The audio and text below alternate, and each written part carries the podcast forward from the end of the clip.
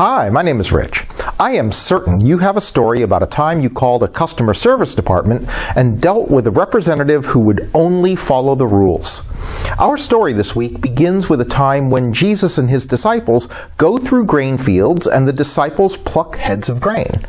But this is on the Sabbath, when harvesting is not allowed. So the Pharisees question Jesus. Jesus reminds the Pharisees of a story where David takes bread to feed his entourage that should have been reserved for priests. They broke the rules.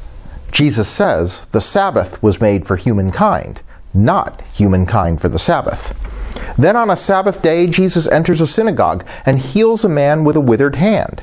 He asks the crowd, Is it lawful to do good or to do harm on the Sabbath? In each case, Jesus breaks the rule, but he enunciates a principle that is higher than the rule. You see, that is what rules are for. Rules help us obey principles. Rules help us know how to apply a principle to a situation. When we deal with a stubborn customer service rep, we ask for a supervisor, and then their supervisor, until we find someone who understands that the principles of good service are more important than the rules.